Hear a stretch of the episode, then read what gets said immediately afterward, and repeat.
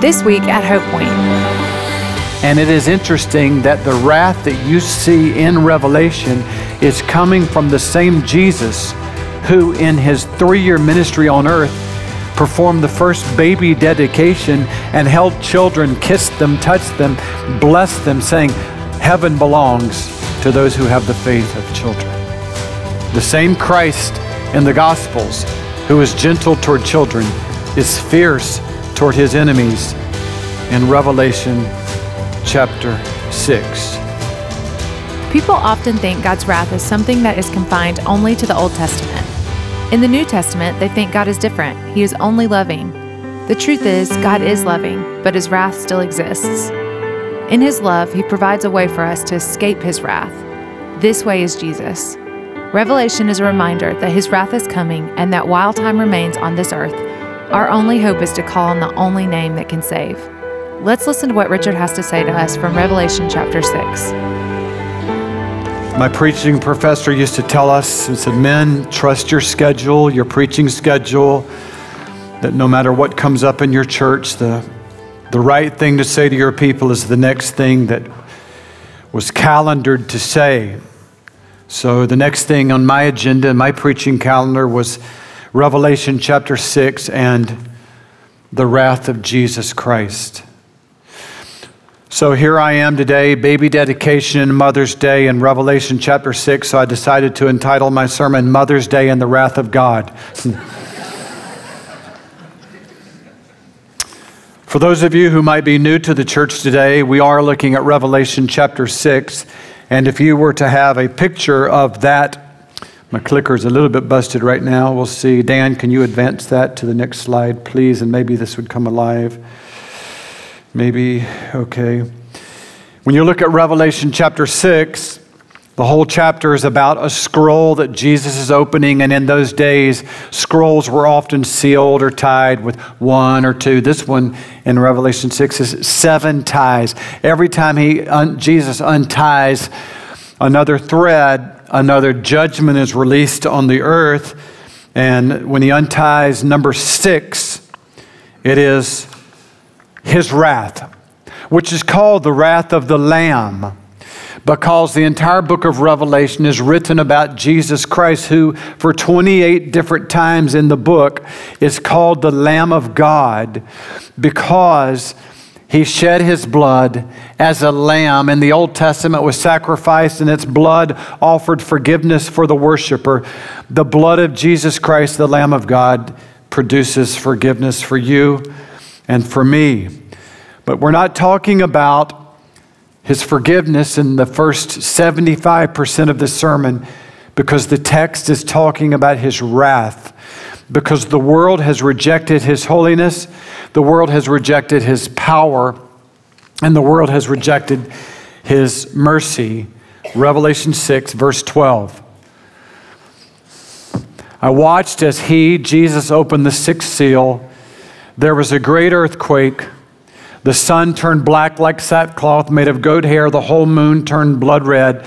And the stars in the sky, I'm waiting, fell to earth as figs drop from a fig tree when shaken by a strong wind.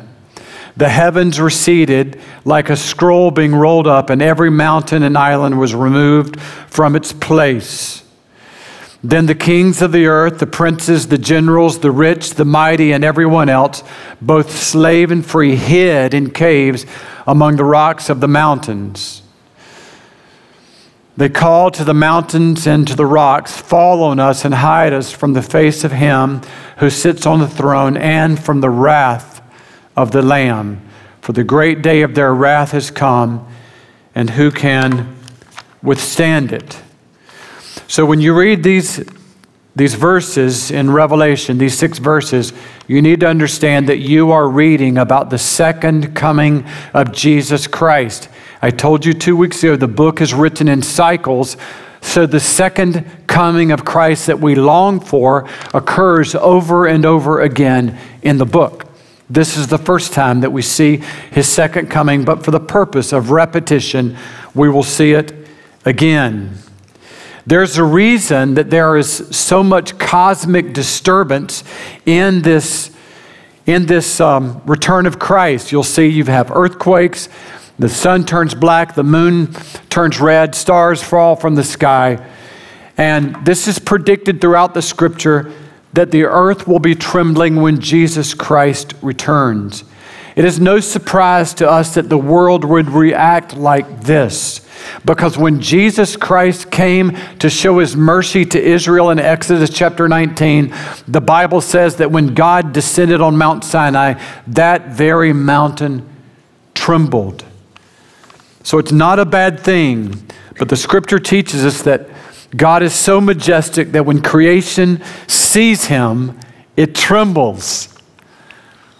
I know that experience because anytime my grandson sees me, he trembles. His little feet start going everywhere, his arms flail. Beside himself, he cannot contain his emotion because Rich is in the room. so when creation sees finally its creator coming back to make all things right, it trembles. Mount Everest is not scared of Jesus, but it trembles with joy, as does all of creation, that it's about to be made right.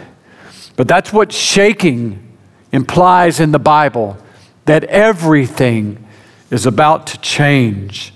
So when Jesus returns, there will be earthquakes and tsunamis Tectonic plates will shift below the Pacific Ocean. Volcanoes will explode. Meteors will fall from the sky. And all of these cosmic disturbances will be a signal to all of the world that the wrath of God has come. Jesus is returning, and it is too late.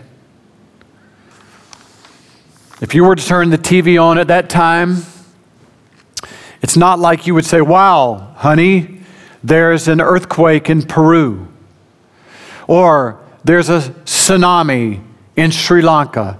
No, the whole world at the same time will be under a massive cosmic disturbance, and everybody will know that it is too late. The judgment of God has come. It will be just like it was in the days of Noah. For 120 years, he built an ark. People laughed. He and his family were safe inside when the rain, a flash flood for 40 straight days, fell, and everybody knew it was no kind of water that they had ever seen before, and it was too late. The key thought in this passage is the fact that there's no place to hide from the wrath of Christ. Revelation 6:15 and the kings of the earth and everyone else hid in caves among the rocks of the mountains and they cried out hide us from the wrath of the Lamb. From the beginning of time, people have been trying to hide, rebels have been trying to hide from God. Adam and Eve, almost hilarious, sinned against God and tried to run from him and hide in the Garden of Eden, even covering their bodies with leaves from plants. Sometimes you'll be looking at a, a newscast and you'll see somebody that's arrested in a, a big office downtown. And as the police are bringing them out to the car, they'll, they'll try to cover their, their faces, they'll try to hide out of, out of shame.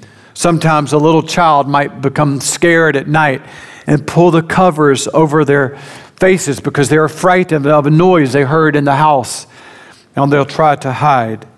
But what happens in Revelation chapter 6 is so horrible and full of terror, much more than 9 11, much more than Pearl Harbor and the invasion, even in Ukraine that we've seen recently, that the whole world will be looking for a place to hide from the wrath of Christ, and there is no hiding. It's a very odd picture that you see here when you see kings of the earth. This is kings, governors, and presidents hiding from a lamb. You don't picture that, do you? Today, when you leave and drive out in the country, and maybe if you live down in Union or something, and you see on the side of the road a fence of a pasture and little sheep there and sticking their little noses through trying to eat grass on the other side. You can't imagine looking at those sheep and running from them. Here in Revelation chapter 6, everyone is running from the wrath of the Lamb. Because Jesus Christ in Revelation presents himself as a lamb who is gentle to those who seek forgiveness, and he's fierce to those who mock and rebel against his holiness. You know, most of the time when people speak of the wrath of God, you get this thing of, oh, no, no, no, no, no, no. No, the wrath of God was something that occurred in the Old Testament, not the New Testament. But what we're looking at here in Revelation, the key person in Revelation is Jesus Christ. And it is interesting that the wrath that you see in Revelation is coming from the same Jesus who, in his three year ministry on earth, performed the first baby dedication and held children, kissed them, touched them, blessed them, saying, Heaven belongs to those who have the faith of children. The same Christ in the Gospels who is gentle toward children is fierce toward his enemies in Revelation chapter 6. You know, many people hear a message like this. I feel it already. I feel things on this stage, okay? Many people say, no, you can't, this is wrong, you can't lead somebody to God by telling them about his wrath. Well, we are in a problem then because you're the ones that have told me for the past eight weeks, maybe 10 now, that you're excited that I'm preaching through the book of Revelation. It's very difficult to preach the book of Revelation without talking about the wrath of God. The book is full of it. And again, the book is main character is Jesus Christ, who told us in his earthly ministry in Matthew chapter 10. This is the, these are the words of the kindest lips who've ever spoken. Matthew 10 28, do not be afraid of those who can kill your body, but be afraid of the one who can kill, destroy, who can, who, who can destroy your body and soul in hell. So, God, in His love, has warned you repeatedly through the blessed books of Scripture, through preachers and missionaries and parents and all sorts of kinds of teachers. He's warned you of his wrath and has made provision. There is a way to escape his wrath, which we'll celebrate at the end of the message. But in our remaining time today, I want to tell you two things. First, I want to say two reasons that the wrath of God comes, and five reasons that our world, our culture is surprisingly no longer afraid of the wrath of God. So, two reasons his wrath comes, five reasons that no one is afraid of it. The two reasons the wrath of God comes is because of man's worship of sin and the world's persecution of the church. This is why the dam breaks in Revelation 6. This is why Jesus says, Time is up. The world's idolizing of sin and their hatred of those who preach the truth. Let's look at number one first. Colossians 3 5, put to death sexual immorality, impurity, lust, evil desires, and greed, which is idolatry. Because of these, the wrath of God is coming. So, this is the first indicator outside of the book of Revelation of why Jesus unleashes his wrath on the world at his second coming. Because of the world's love of evil and their hatred of holiness. Here, that's categorized two giant categories their worshiping of sexual impurity and the profiting of sexual impurity. So basically, immorality and money, greed, is why Christ is coming back in wrath. So, what does our culture look like now with sexual immorality? Basically, is we can have as, as our voice of our culture, we can have as much illicit sex as we want, and if that sex happens to result in pregnancies, then we have the right, we demand that our Supreme Court tell us we have the right to kill the pregnancies that we produced by our immorality.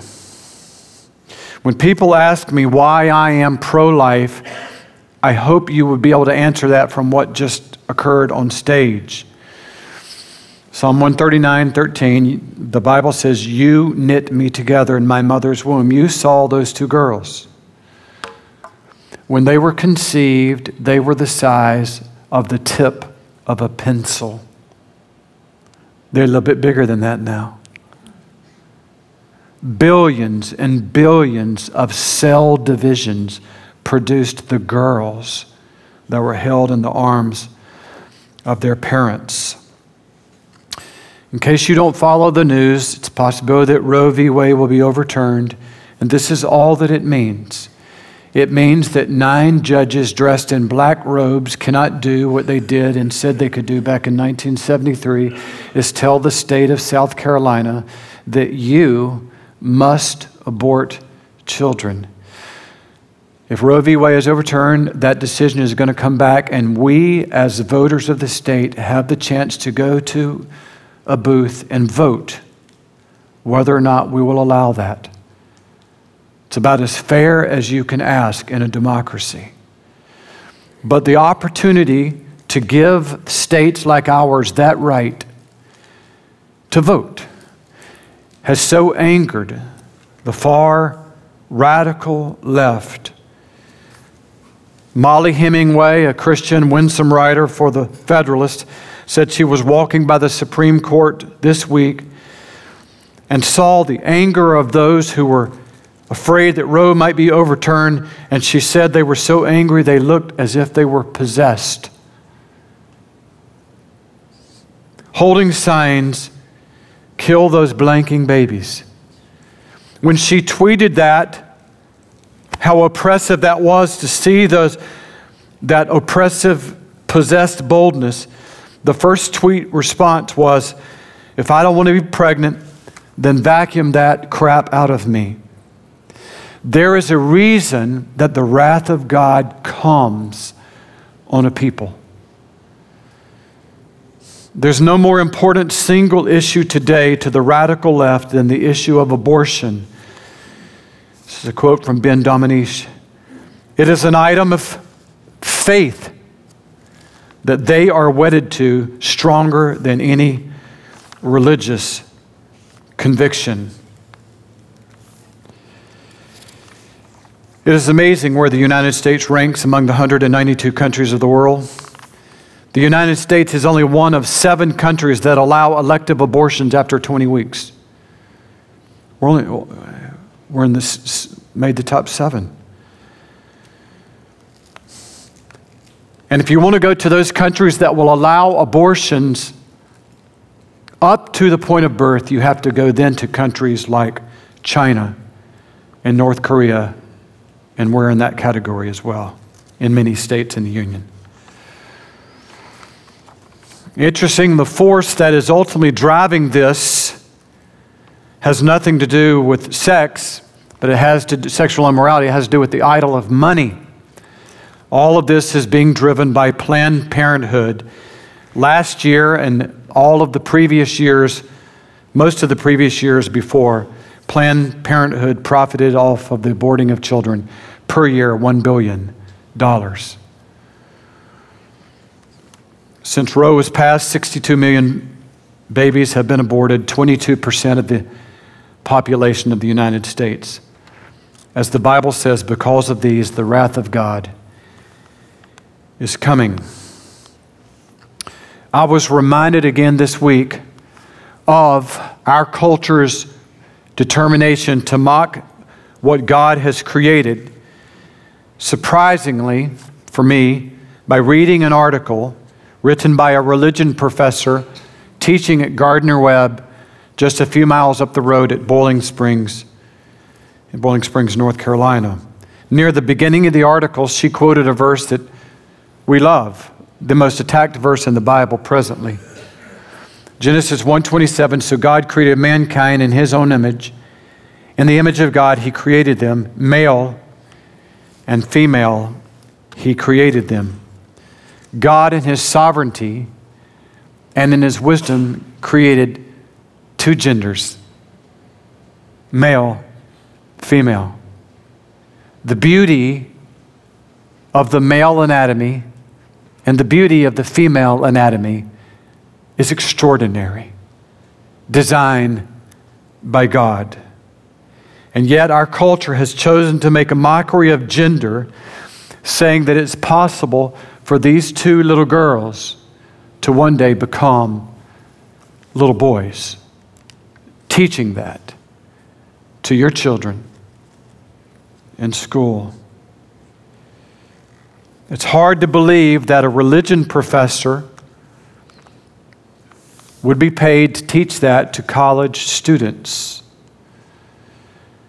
But this is how she gets at that. She uses this verse and she said, This comes at the end of the creation account, where in the creation account, the Bible says that God created fish to swim in the ocean, God created animals to walk on the land. That's all the Bible says about the creation, then male and female. And she says, using that, what you call an argument from silence, but we know there are some animals that can live both in the water and the land. We call them amphibians. And therefore, there must be, because of that assessment, there must be another gender between male and female. She's teaching college students from that school. Those students, some of them go to summer interns, working in churches, working in summer camps.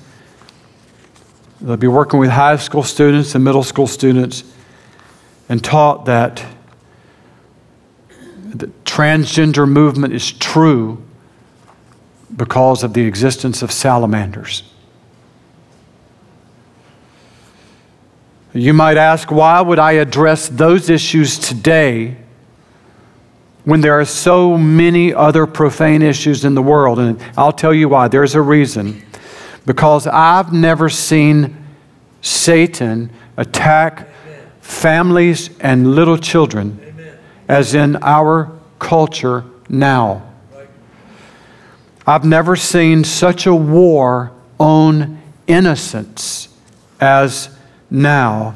I, cannot, I cannot imagine these girls that we just dedicated sitting in a classroom when they're one or two years old being told that they may not be girls, but they may be on their way to becoming boys. You know, when we watch Ukraine and the invasion, what breaks our heart? War always breaks our heart, but what breaks our heart from what we're watching on TV is that so much of the attack is against the innocent, the vulnerable of that society. This is what attack, this is what breaks our heart with what's occurring now. Such effort to attack the innocent. One political leader years ago said, I tremble for my country when I reflect that God is just, that his justice cannot sleep forever.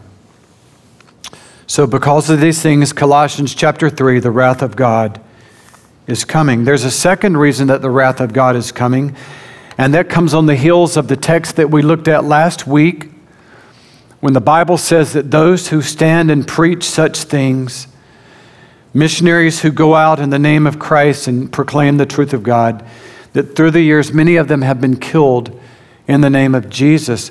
And in heaven, these who are have died for the cause of Christ ask this question How long, sovereign Lord, holy and true, until you judge the inhabitants of the earth and avenge our blood? That question was asked in Revelation 6, verse 10. And last week, when we looked at that in an entire sermon, I told you God did not give them an answer. He told them to wait. An answer was coming. I made a statement at that time sometimes you want justice, all you get is a promise that is coming. The opening of the sixth seal and the release of the wrath of the Lamb is the answer to their prayer. When will you come, O Lord, and avenge our blood and avenge your name? And Jesus answers by his second return and the release of, of his wrath. So that's two reasons that the wrath of God is coming on earth. And I would preach a message like this today for one purpose, and that is to persuade you to flee from the wrath of God and to flee to Christ while there is time. I would preach a message like that because I'm concerned that a message like this, which should normally solicit appropriate fear and trembling, no longer does that in our culture. I'd like to share with you five reasons that people are not afraid anymore of the wrath of the Lamb. Number one, we do not consider unbelief in Scripture to be a significant spiritual offense. A lot of people will hear something like I'm saying today and say, You have your opinion, I have mine. There are things that you sort of believe there's a God, I sort of believe there's a God. We all believe in a higher power. We're sort of all believing in the same version, but on this, we just disagree. It's just a matter of disagreeing with people. It's not the way it works. God has revealed himself in the Bible, and this is the God that people are rejecting when they say it's no big deal to reject Scripture. Revelation 4:11 the Bible says you are worthy our Lord and God to receive glory and honor and power you're, you're worthy to be obeyed why because you created all things you can make the rules because you created everything and then in the next chapter, talking about Christ, again, you're worthy to be worshiped, to take the scroll and to open its seals because you were slain and with your blood, with your love, your blood, you purchased for God persons from every nation, making forgiveness possible. But people look at scripture like that and say, I don't need Jesus Christ to die for me. His death was wasted, his blood was wasted. I don't need a Savior. You might like church, you need, feel like you need church. I don't need Jesus. Can you imagine telling a World War II veteran who spent his life fighting in the Pacific Rim or with his troops walking through Europe, freeing the world from evil, walking to a World War II veteran today and saying, What you did is not true. Your death was not needed, your sacrifice was not needed. All of those who suffered in the war to liberate Europe, not needed. It's a mockery of sacrifice. So when you reject the Bible, it's not a difference of opinion. You're saying that Jesus Christ is insignificant that he's small and unworthy of your affection and devotion. Our eternal God has condescended to be our Savior, to be our Father, to be our helper. So, unbelief is not just disagreeing with a fellow person. Unbelief is not just missing a few questions on some pop quiz about the Bible. Unbelief is a profound act of disrespect against God. Number two, why are we not afraid of the wrath of God? We don't consider ourselves to be enemies of God. Nobody walks around saying, I'm an enemy of God. The Bible disagrees. Colossians 1:21, once you were alienated from God and were enemies in your minds because of your evil behavior. You know, nobody says I'm an enemy of God. They just because they, they, they equate being an enemy of someone having emotional hostility against them. And a lot of people just walk with a sort of a passive defiance against God, not active emotional hostility, just passively ignoring, passively defying, and saying, I'm not an enemy of God, and He disagrees. If you walked into a courtroom tomorrow and you were being selected for jury duty, and the bailiff walks in, and the judge walks in, and the bailiff says, All rise, and everybody in that courtroom rises except you. So I'm not hostile against that judge. I just feel like sitting when I've been commanded to stand. I think probably that judge would disagree with your assessment. Or look at the state, the country in which you live. You could say, I'm not an enemy of the state. Speed limit 65, I drive 90. The law says at the end of the year, I pay taxes, I lie and cheat and pay none. I'm not an enemy of the state. I imagine the state would disagree with you. So just because you're not actively hostile against God does not mean that you have declared yourself to be an enemy of heaven. Number three, we don't see the sinfulness of our own inconsistency. Again, ask anybody that you meet, are you good enough to go to heaven? Their answer will likely be, yeah, I am. Yet the scripture disagrees. Romans 3:10 there is no one good not even one. The reason that we consider ourselves good is that we normally only answer that question on our good days when we're doing good things. We don't measure the entirety of our lives by the days also on bad days when we're doing bad things. We're unbelievably inconsistent, and that's what makes us guilty of not being good. Kevin DeYoung says, Consider how inconsistent the heart can be. You dislike God because He's holy, yet you don't want Him to be wicked and vile.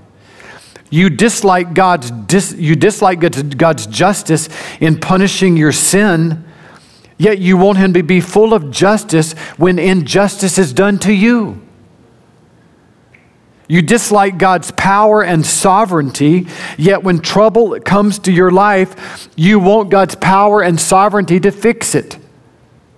We're amazingly inconsistent in how we react to God. Number four, why people do not fear God in His wrath is we believe that God will show us personal favoritism because of who we are. When you read the people in Revelation chapter 6, it it's a wide gamut of people kings of the earth, princes, generals, rich, mighty, everyone else, slave and free, hid in caves. Seven groups of people are listed in that passage.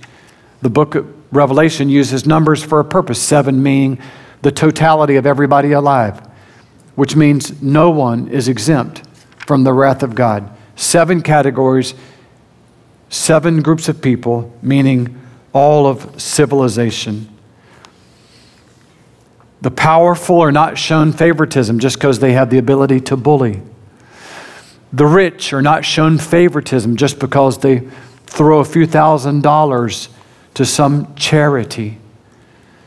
The poor are not shown favoritism because they say, But I am a victim of this and that that occurs on earth. In the coming day of wrath, no one is exempt. No one. The only thing that God is looking for, not how well you loved your family, how well you ran your business, not how many sacrifices you made. The only thing that God is looking for on the day of wrath is what have you done with Jesus? What has been your attitude toward Jesus Christ? Have you looked at all of the deeds of your life, though they be a million, and say, I throw them all away and don't rely upon any of them to get me into heaven? Only the blood of Christ. No matter even if you did 10 million things right, you may have done 75,000 things wrong. What will wash away the stain of 75,000 wrong things? Only the blood of Christ. The only question that Jesus will ask, God will ask when you stand before Him, What have you done with my son? Fifth and final reason why we don't fear the wrath of God is we consider our death to be very far away. Most everybody in this world thinks there's a tomorrow, yet there were many, many people that died last week that thought they had another day. Look at your plans. You probably already have summer plans, don't you? I have summer plans. You probably, some of you are calendared five years out with stuff. Your business has, it's the only way you can run your business. Five year plan, 10 year plan, and that's fine. But just because we want there to be a tomorrow does not mean there's going to be a tomorrow. Everybody in the days of Noah kept thinking that this foolish man building this ark promising that rain would come. Surely he was wrong. 120 years they laughed at him. They assumed the flood would never come. But the day that the rain began to fall, when it fell, and it was a flash flood for 40 days, and the ark of the, the door of the ark was shut, they knew that it was too late and they did not have a tomorrow. It's been said before that the window of opportunity to come to Christ closes just a little bit every day. So, as we conclude this sermon today, I, I want to look at a question that John asked, and that's how I want to answer my remarks. Revelation 6:17 for the great day of their wrath has come and who can withstand it or as the New American Standard Version says who is able to stand when the wrath of Jesus comes. We just looked at seven types of people covering all of the world and all of history and none of them could stand. Who is able on earth to be able to stand when Christ returns in wrath? That answer comes from a small little peek if I may ask for that courtesy, to turn to the next chapter and to look at those in Revelation 7. After this, I looked, and there before me was a great multitude standing before the throne and before the Lamb. Lamb. Isn't that interesting? All the people in Revelation chapter 6 were crying out, Who can stand in the presence of God when the wrath of Jesus comes? and there's a group of people in heaven filled with joy, standing in the presence of God. All because their ultimate hope in life was the sovereignty and salvation of God. And they, they sing this as their funky song. They were wearing white robes and they cried out in a loud voice Salvation belongs to our God ruler who sits on the throne and to the Lamb. These are the only people who will be saved in Revelation 6 from the wrath of Jesus Christ. What a wonderful peek into heaven. If you're a follower of Jesus Christ, let me tell you something. When He returns, there will be no fear in your life at all. This is the day you've been singing about all your life. This is the day you sing about today. This is the day we're about to sing about. This is the day you're praying for. This is the day in your heart that you say every time those words, Maranatha, come Jesus, come. No fear in your heart. And anybody in Revelation chapter 7, they're prepared for the wrath of Christ. And we'll see how they're prepared. Revelation 7 14 and 15, they have washed their robes and made them white in the blood of the Lamb. He who sits on the throne will shelter them with his presence. Isn't it amazing again in Revelation 6? What was everybody crying out for in Revelation 6? Shelter. Hide us from the wrath of the Lamb, looking for covering. And here, because they trusted in Jesus Christ and his shed blood and his sovereign right to rule the world as he wants, Jesus does not give them wrath, He gives them shelter from His wrath. You know, in the book of Exodus, when God came in wrath over the land of Egypt, there was death in every Egyptian home. But in the homes of the Israelites who lived in that same land, no one was afraid. There was peace in the house of every Israelite because they had put the blood of a lamb on their door. The only way to be saved from the wrath of the Lamb is to place your trust in the blood of the Lamb. So you might be asking today, how do I avoid the wrath of the Lamb? God has made that answer so simple, simple. You simply run to the Jesus that you are presently running from. You run to Jesus today, now, to the Jesus that you have been running from. And everybody who runs to Jesus, this is how you will be treated in eternity. For the Lamb at the center of the throne will be their shepherd he will lead them to springs of living water, and God will wipe away every tear from their eyes. We hope you've enjoyed this podcast from Hope Point Church in Spartanburg, South Carolina. If you would like to learn more about us or give to this ministry, please go to our website at hopepoint.org. We hope you can join us again next week.